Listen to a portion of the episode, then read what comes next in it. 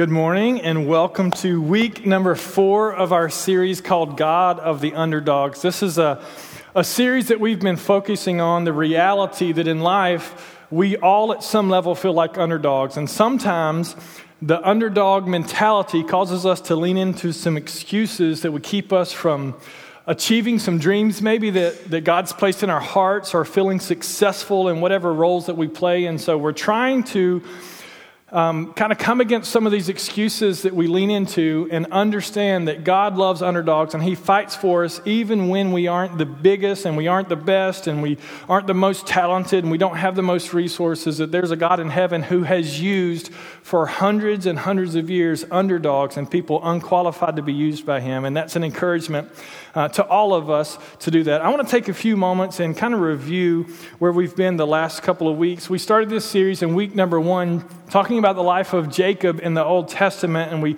looked at the fact that Jacob from birth was labeled as a deceiver. And we talked about the fact that in life, sometimes we feel labeled and we allow those labels to dictate our actions and our attitudes and our motives. Uh, but we talked about the fact that God loves underdogs and He uses us, and He's the only one that's allowed to label us, even when others say things that may be true against us. The second week, we looked at the life of Gideon, and we looked at the fact that Gideon was facing a task that God called him to where the odds were in stacked stacked against him completely, that, that he was facing a completely impossible situation, but through God using him in some incredible ways, he saw God do some awesome things. Last week, we looked at the life of David, King David in the Old Testament. And we looked at the beginning of his journey uh, where he was anointed king by the prophet Samuel. And we talked about the fact that he was completely unqualified to be the king of the nation of Israel. So much so that his father didn't even invite him to the meeting where the prophet was going to choose a king. And we talked about the fact that in life we are unqualified for certain things that God calls us to, but this qualification uh, isn't a dictator of how God wants to use us. See, God doesn't always call the qualified, but rather He qualifies the called. And so we talked about making sure that we don't allow um, things that disqualify us in our eyes from being used of God uh, to keep us from pursuing His will for our lives. And today we're going to talk about. Um, uh, someone who you may not think of as an underdog is someone that I don't think of as an underdog. But before we do, just let me say this. So many times in life, if we're honest with ourselves enough to admit it, we are underdogs on some levels. There's always someone who's more qualified than us. There's someone that's more talented than us. That somewhere in this world, even in our community, there are people who would be better suited to do things that we feel like we're called to do. Okay? And with that mentality, uh, we don't like to admit it sometimes because we want to pretend and we want to try to f- put a facade up that, that we're better than we are, that we have things together more than we do. Uh, but the truth is, is we are all underdogs on some levels. Now, the thing about being an underdog is that if you're an underdog long enough, you begin to enjoy being an underdog. And what I mean by that is if you're the best at what you do, then people only expect the best from you, right?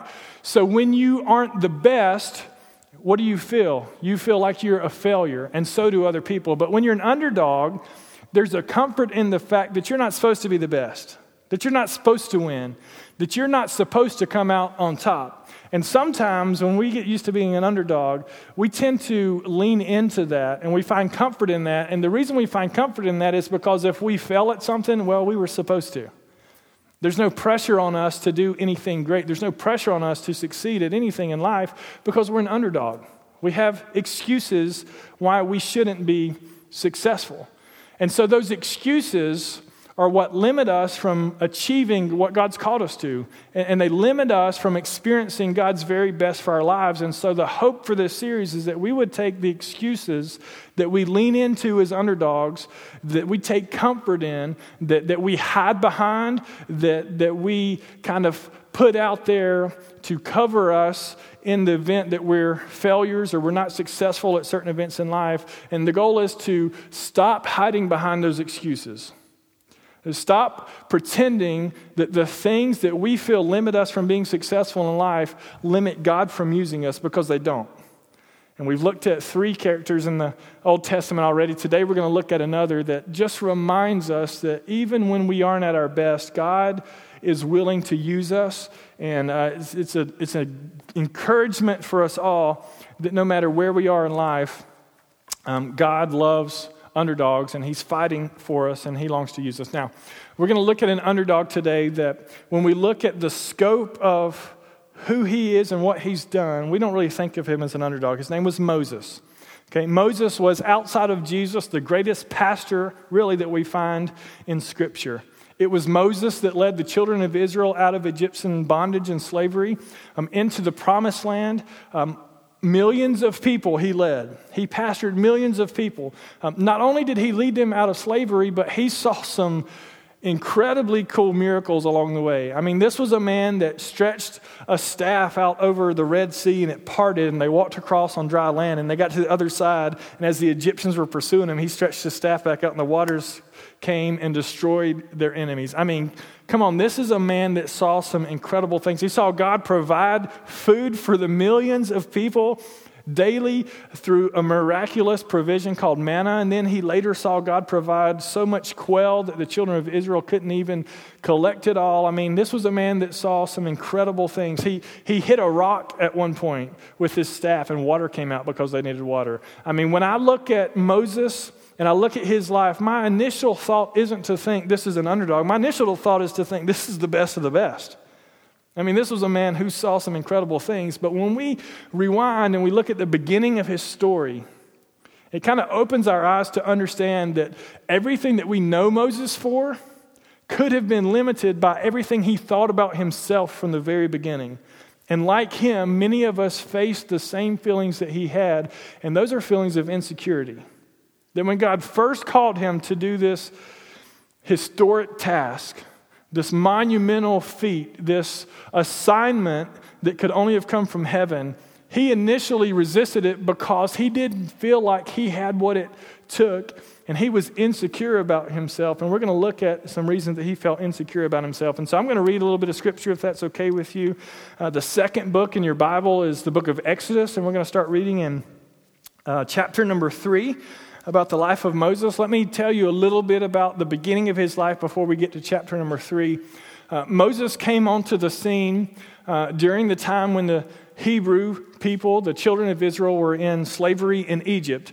Uh, and God had blessed the children of Israel so much so that even though they were in slavery, they had become incredibly numerous. God had prospered them, uh, and, and, they had um, they had almost overtaken the nation, so much so that the king of Egypt, the Pharaoh, began to feel intimidated by the children of Israel. And so he began to command the midwives, the, the, ladies that would help the women give birth during that day, he, would, he commanded them that if they noticed when the baby was being born that it was a boy, that they were to kill that child.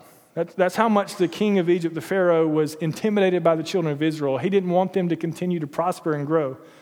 And the midwives refused to do it because they loved their people he got angry with them, and then he commanded all of his people if you see a, a boy under the age of two, you're to kill him. This is the time when Moses was born.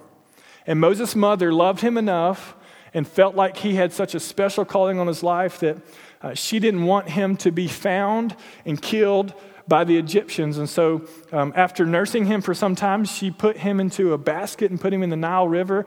And he came down to um, the princess, the, the king's daughter, found him there in the Nile River and rescued him. And because of this act, he basically grew up in the king's home. He grew up in royalty when he shouldn't have even been allowed to exist. But uh, he experienced some things later in life that felt like an injustice to him. See, he knew his history. He knew that he was actually a Hebrew, even though he was raised as an Egyptian, and he began to see his people in slavery and the injustice that it was. And one day he saw uh, one of his Hebrew men being beaten and tortured by an Egyptian slave master. He got so angry that he went and killed the Egyptian and he buried him in the sand, and he thought that no one would know about it. But a few days later, as he saw two Hebrews arguing together, he came and said, Why are you arguing with one another? You're both Hebrews. And they said, Well, what are you going to kill us like you did the Egyptian?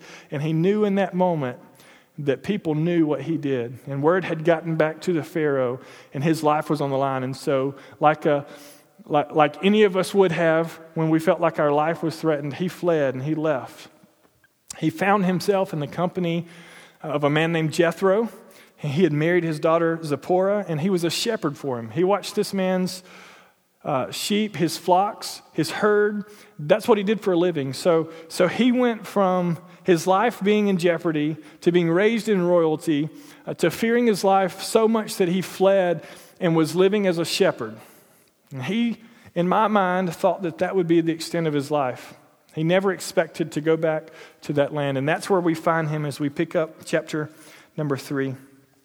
Exodus chapter 3, verse 1 says Now Moses was tending the flock of Jethro, his father in law, the priest of Midian, and led the flock to the far side of the desert and came to Horeb, the mountain of God.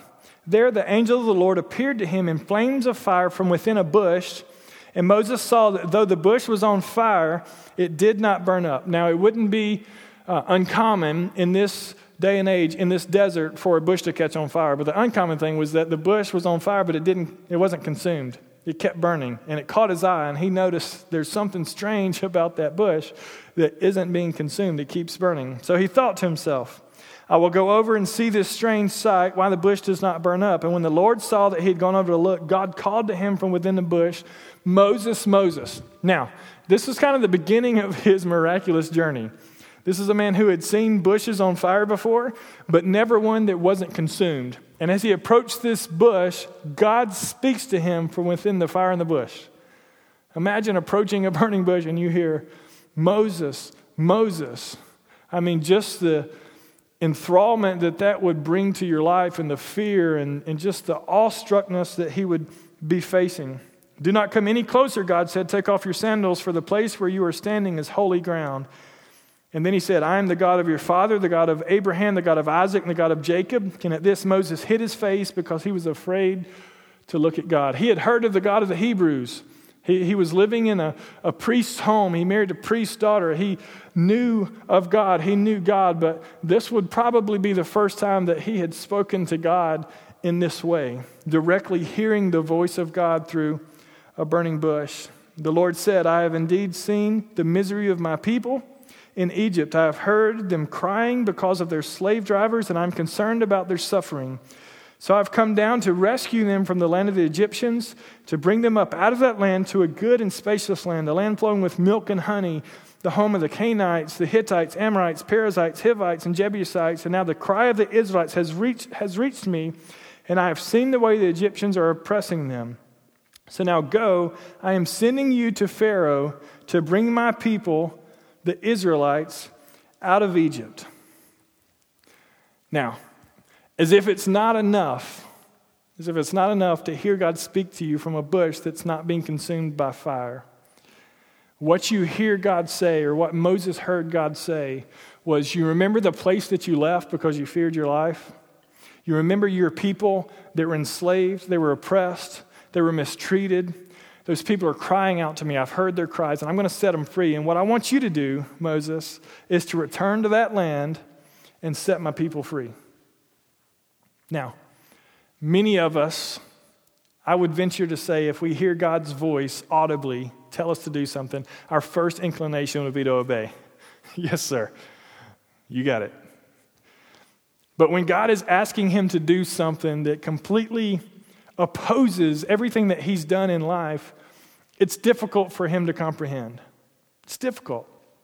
He feels insecure about himself, and so he gives these four excuses to God, these four reasons why he shouldn't be the one to do this task. And these four excuses represent insecurities in himself because of his past and because of his present and he feels as though, God, you may have just found the wrong shepherd wandering out here. There's probably someone else out here that you're looking for. And I want us to look at these four excuses, these four uh, misrepresentations that um, allow him to feel insecure, so much so that he doesn't feel as though he can do what God's called him to do. Listen to the first thing that he says in verse number 11. But Moses said to God, Who am I that I should go to Pharaoh? And bring the Israelites out of Egypt. Who am I to do this task? Do you not understand that my status isn't so great back there? I killed one of the Egyptians, and the Pharaoh wants me dead. That's why I'm here. You know, you found me out here wandering in the fields in the desert, guarding the flocks. I'm here because I left there because they were going to kill me. Of all people that you want to go there and set your people free, it probably shouldn't be someone who has the status of a murderer, someone who is at odds with the people that you want to release your people. I mean, there is someone who has better standing, has better status, who is better connected than me, God. So just so you know, I'm probably not the one. Why me? Have you ever asked yourself, why me? Do I have what it takes? There's someone that has a better status than me. So many times we find ourselves in positions where we have opportunities ahead of us, but we tend to hide behind this truth many times that we're not best suited for that task. Because of our past, because of our situations presently, there's probably someone else that has a better status, has a better standing, and would be better representative of God in that situation. So many times I find myself just feeling as though, God, of all the people that you could have called to do these things, why me? Like, who am I that you would ask me to do things that you've asked me to do in life? And if you've ever, if you've ever felt insecure because of your status, if you've ever felt insecure because of your past and your history, if you've ever felt insecure because you know that there are other people that would be better suited to do what God's called you to do, then I want you today to take courage. And I want you to understand the fact that God knew who Moses was when he called him. That God wasn't like, oh, I overlooked the fact that, yeah, you did kill an Egyptian. You're probably not best suited to go back there. Maybe I should find someone else. He knew exactly who Moses was. And even though he was who he was, he still called him. And you need to know today that if you feel called to do something, then God isn't blinded to anything in your life, to who you are and to what you've done. He knows exactly who you are. And if He's called you to do something, it's because He's chosen you to do something in spite of yourself, in spite of the truth that you're probably not the best choice. We look at Jesus and his disciples in the New Testament, and of all the disciples that he could have chosen, he chose men that most of us probably wouldn't have chosen to be our closest followers. God loves underdogs.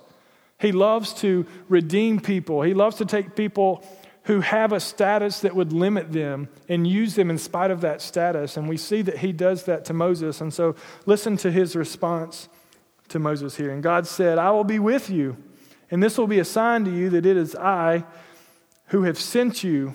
When you have brought the people out of Egypt, you will worship God on this mountain. He says, You're going to return to this mountain. That's going to be a sign. There's going to come a day where you're going to lead the people. They're going to be back to this mountain, Mount Horeb, and you're going to know then that it's a sign from me that I have chosen you. Moses says to God, Here's excuse number two. The second reason that he feels insecure to do what God's called him to do. Moses said to God, Suppose I go to the Israelites and say to them, the God of your fathers has sent me to you, and they ask me, What is his name? Then what should I tell them? What should I tell them? Suppose I return, okay, let's just say hypothetically, God, that I do what you're asking me to do. And I go to the Israelites and I say to them, God has sent me to set you free. I've come to lead you out of slavery. I've come to deliver you. I'm here to save the day. It's me that God's chosen. And suppose I do, who's to say that they're going to believe that I actually have heard from you on this? What evidence do I have that's going to compel them to listen to me? Like, what is it about the words that I'm going to say to them that's going to cause them to jump on board and say, Yeah, you who killed an Egyptian and you fled and you've been living away from us out of fear, you've come back to rescue us. Okay, sure. What's the plan? What, what, what's the evidence? Have you ever felt like, like there's a lack of clarity, a lack of evidence, a lack of motivation for people to get behind you and doing what God's called you to do? Like, have you ever felt like when you're trying to lead people, when you're trying to do something, that you need a legitimate reason for people to follow you? And you do. It's true. People don't just follow random people, they follow people they believe in. I'll never forget my first job in ministry. I just graduated from college, May of uh, 2002. Started a month later in June as a student pastor at a church over in Athens. Up until that point, everything had gone smoothly in my process to be employed by that church. I went to one interview, things went so well, they offered me a job the next day. It was supposed to be a part time job that I was applying for, they offered me a full time job. Everything seemed great. I had met a few people, I liked the people I'd met, and I thought this is going to be the most fun that I've ever had. I grew up in a student ministry. I loved student ministry, and I thought, this is my heart, and I'm going to just jump in here and things are going to be great. It's my first day on the job, the first Sunday I ever attended that church as the pastor of students. And after the worship service that day, the pastor says, Oh, by the way, I need you to come to a meeting with me, and, um, you know, it's just something we need to talk through with the parent and uh, it'll be a good opportunity for you to meet them. And I thought, this is great. I get to meet, you know, a parent. I go to this meeting, they shut the door, we're in a conference room. I sit down, and there's tension in the room. You ever been to a room and you're just like, there's tension here? What's wrong? What's happened? I sit down in the seat, I pull up to the table, and I look around. There's five or six people in the room, and no one's really making eye contact, and I can just tell something's wrong. And so the pastor says to this gentleman, Go ahead and share your concerns. Now, Little did I know that in the month before I came to this church, this gentleman's daughter had been inappropriately touched by an older student. Uh, he had led her into a private area of the building and uh, was found inappropriately touching her. Okay? If you're a dad, it's not a great situation, especially in a church that's supposed to be a safe place, right? And so he shares his concern. He shares to me what has happened. And then in this meeting with people who I'm assuming would have handled this already, he looks directly at me and says, So, so now this is your position. You're leading our students, right? Yes, sir. What are you going to do to make sure that my daughter never gets in this situation again? and I immediately went from, wow, first day on the job, this is awesome, to kind of like, well, I tell you what I'm going to do. And I kind of made up something on the spot that made him happy enough not to strangle me. And I felt like that was my first successful day on the job. But the truth is, the truth is, in that moment, there was so much insecurity in my life and in my position. As a 22 year old fresh out of college, I felt like, man, I am in over my head. I did not know what I was getting into. I thought that I had everything together and I thought things were going to go smooth. And here I am, thrown into the midst of chaos on my first day on the job, and I don't have the answers. I don't know. I haven't even thought about this. I've never thought about what I'm going to do to ensure that all students in the facility at all times are going to be safe and never touched inappropriately. I've never thought about it, to be honest with you, sir. I didn't tell him that. Never told him that. But in that moment, I felt as though maybe this isn't where I'm supposed to be. Maybe someone else would have been better suited. Maybe someone with more experience and better training. Maybe there was someone else that would have been a better choice for this position. And I just remember going home with this overwhelming sense of, I don't know that I have what it takes. And that's what Moses was feeling here. He was saying, God, I hear you. I understand what you're saying, but why in the world would they even believe me when I go back? What evidence do I have to give them to make them confident that I'm the one that you've chosen to lead them out of slavery? And listen to what God says. God said to Moses, I am who I am. This is what you're to say to the Israelites I am has sent me to you. That's real comforting. Just, I am sent me. God sent me. I'm here. I guess that's all I need. God also said to Moses, Say to the Israelites, The Lord, the God of your fathers, the God of Abraham, the God of Isaac, and the God of Jacob, has sent me to you.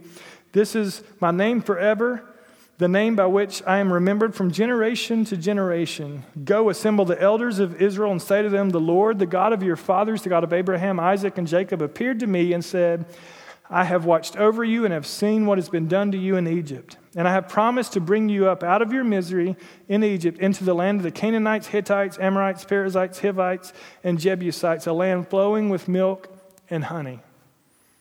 Just tell the people, be honest, and say, God's heard your misery. He knows that you're crying out to Him. He knows how miserable you are in your condition. And He's promised that He's going to lead you into a new land, a land that's flowing with milk and honey, a land that's prosperous and far from what you've been experiencing. Verse 18 The elders of Israel will listen to you. Then you and the elders will go up to the king of Egypt and say to him, The Lord, the God of the Hebrews, has met with us. Let us take a three day journey into the desert to offer sacrifices to the Lord our God. But I know that the king of Egypt will not let you go unless a mighty hand compels him. So I will stretch out my hand and strike the Egyptians with all the wonders that I will perform among them. And after that, he will let you go. And I will make the Egyptians favorably disposed toward this people, so that when you leave, you will not go empty handed. Every woman is to ask her neighbor, and any woman living in her house for articles of silver and gold and for clothing, which you will put on your sons and daughters, and so you will plunder the Egyptians. So you will plunder the Egyptians. This insecurity that caused him to say, Why in the world would they even want to follow me? was answered with a resounding plan. Okay, I'm not sending you there blindly just to figure things out. Here's what's going to happen. Now, he's still talking to a burning bush, okay? He's still hearing all this coming as a voice, an audible voice out of a bush that's not being consumed on fire. And at this point, you think, all right, Moses, this is it. That's enough, right? It's enough for you to take the step and say, okay, I'll go. But it's not because Moses isn't the most confident person. And though we read about all the great feats that he did, he is insecure in himself. And that wasn't enough for him. And so listen to what he says next. Chapter 4, verse number 1. Moses answered, What if they do not believe me or listen to me when I say the Lord did not appear to you?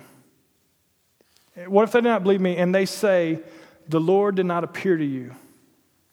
Here it is again this lack of evidence, this lack of credibility.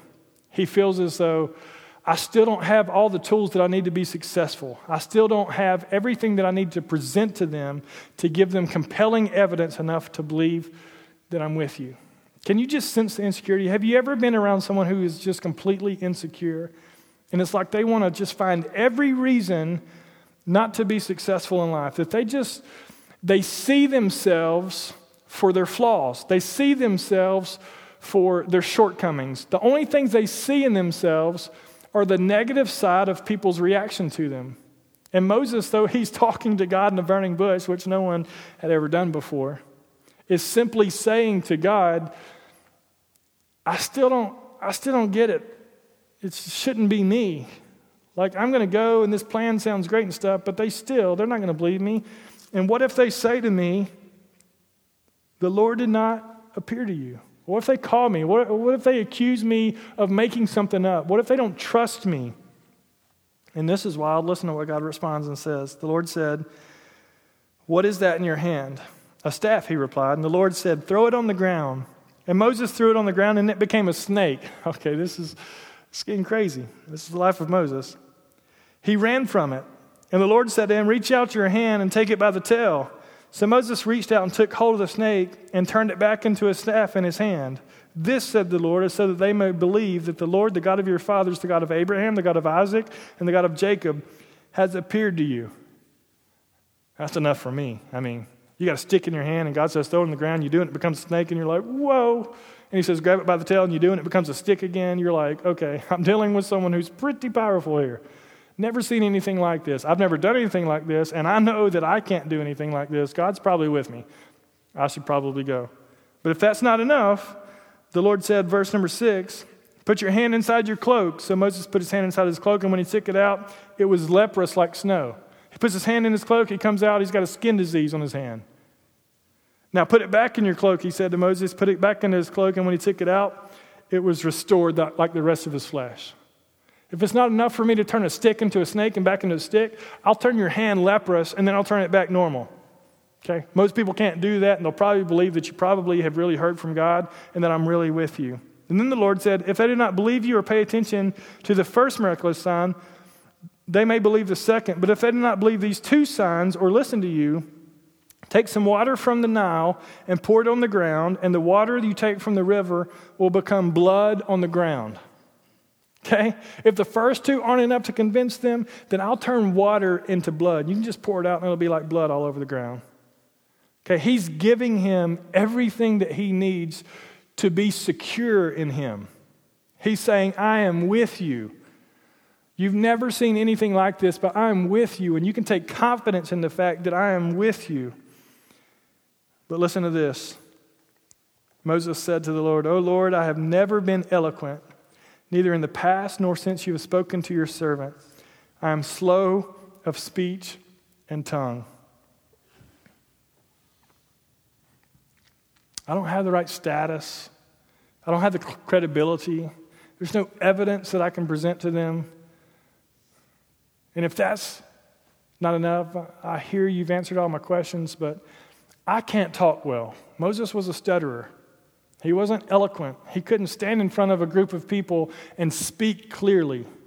He had a speech impediment of any reason to lead people and to go and say to someone, Let my people go. It would probably be someone that could speak well, right? And Moses says, Hey, I'm not that guy.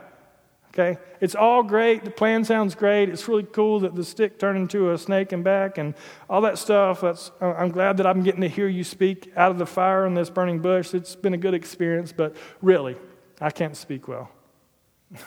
There's no way I can do this. Do you just hear the insecurity in him?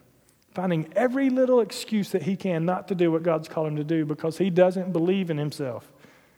He has so much insecurity that all he can see are his limitations when he tries to look at what God's called him to do. The Lord said to him, Who gave man his mouth? Who makes him deaf or mute? Who gives him sight or makes him blind? Is it not I, the Lord? Now go, I will help you speak and teach you what to say even a personal flaw, even a legitimate handicap that would limit him from doing what God's called him to do, didn't turn God away from calling him. But all Moses could see were the limitations. All he could see were the excuses. All that he could see were the things that would stop him from being successful. All that he could see was the fact that he didn't have the status of the person in his mind that should do this job. He, didn't have the credibility of the person in his mind that should do this job. He didn't have the evidence to take with him that the person in his mind should have to do this job. And he definitely couldn't talk well enough. He had a flaw. All he saw was reasons why he shouldn't be the one to do what God's called him to do. And I don't know about you, but so many times I feel so insecure in who I am compared to what God's called me to do in the life that He's called me to live. And I find so many excuses in my own personal life that would give me reason not to do what God's called me to do, to believe that there are other people better suited. And you know what the truth of the matter is? Is that there are people better suited to do what God's called me to do. And there are people more talented. There are people that have more influence. There are people that would be a better selection for God to do what He's called me to do. But he didn't call that person to do what he called me to do. He called me to do. In the midst of everything that I see as a limitation in my life, he called me knowing that full well. So, so I want to leave you with two, two thoughts on what to do with your insecurities. If you're like me at all, you've got some insecurities. If there are some things that you deal with on a regular basis that hinder you from living a free life pursuing what God's called you to do, that's, that's hindering you from experiencing God's best for you. Because all you see when you see yourself are your limitations, and you're insecure about that, and you don't find security in yourself. And because you don't find security in yourself, it hinders you from doing everything that God's called you to do. If that's you at all, here's two things I want to leave you with. Number one, I want you to remember that God knows you. He knows you completely. He knows everything about you. Scripture says that He even knows the number of hairs on your head. There is not one thing about you, not one action, not one trait, not one talent or lack of talent, no quality that you possess that God doesn't know about. He knows you completely, and He is not limited by you. You will never, even if you tried, stop God from accomplishing what He wants to accomplish in this world. There's no limitation that you possess that could stop God from doing what He's going to do in the earth. And so, if He knows you, and if He knows everything about you, and He sees everything that you're insecure about, and He still calls you in spite of that, you should take confidence in the fact that who you are is good enough for God. Who you are is good enough to be used by God. Why not you to accomplish something great? Why not you to be successful in life? Why not you to experience God's very best? Because your limitations can't stop Him from doing that. He called you knowing full well who you are. And the second thing that you need to remember is that your imperfections cannot keep you from your destiny. Rather, they position you for it. Your limitations can never keep you from your destiny. Rather, they position you for it. If Moses was the most confident man on the face of the earth, if Moses was the most eloquent speaker, if Moses possessed all the confidence of any man before him, God would not have had a person that would rely and depend on him as much as Moses did, because he would have been standing in his own strength, knowing that he had the attributes and the talents and the charisma and the leadership to be able to do everything God was calling him to do. But God didn't call that person because he wanted someone that would depend on him. He wanted someone that wouldn't stand in his own strength, but would stand in God's strength. And you just need to take courage in the fact that your limitations will never stop you from accomplishing all that God wants you to accomplish. In fact, on the contrary, I think that your limitations position you to accomplish everything God wants. What you see as a negative trait in yourself, God may have given you to keep you from being someone that you shouldn't be.